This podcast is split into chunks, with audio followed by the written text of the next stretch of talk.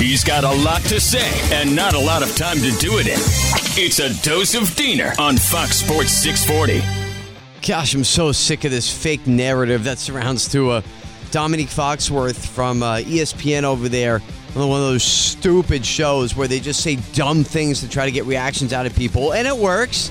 Because I mean, it works on me. Here I am today with a reaction from it.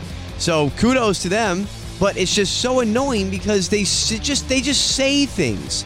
They don't have any facts to back it up. And what I'm referring to is Dominique Foxworth, who is, I guess you could say, an analyst, was on, I think was that show Get Up or something with Mike Greenberg, that clown. They're both clowns. But anyway, they're talking about the most disappointing quarterbacks this season. And, well, you know what? How about this? Just listen to this clown show. Here's what they had to say. Which quarterback has been the most disappointing in the entire NFL this season? I think I'm gonna have to go with Tua. I think why he's disappointing is because he shows such good plays sometimes, and then he makes really terrible, inex- inexcusable plays. Last week, he was really good, and then he made some turnovers that really cost him the game. He was one of the most touted rookies coming into the NFL ever. Yeah. We're not suggesting it's done, uh, but it has not started well. Okay, all right. So here's, gosh, that's so bad. Here's a reality check. Okay, now, now to be fair, I understand what that idiot clown Dominique Foxworth is trying to say, and that yeah, sometimes Tua can throw a bad interception.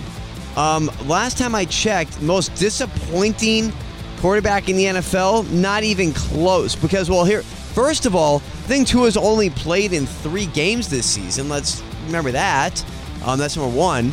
I mean, what? Well, to be fair, three and a half, three and a quarter. Okay, when he got injured during the Bills game, then then uh, Jacoby Brissett comes in, and you know, then he didn't get to play that much this year. But in the two games, by the way, the two past games that he's played, he's thrown for 600 yards and seven touchdowns. I'm not sure how that's disappointing.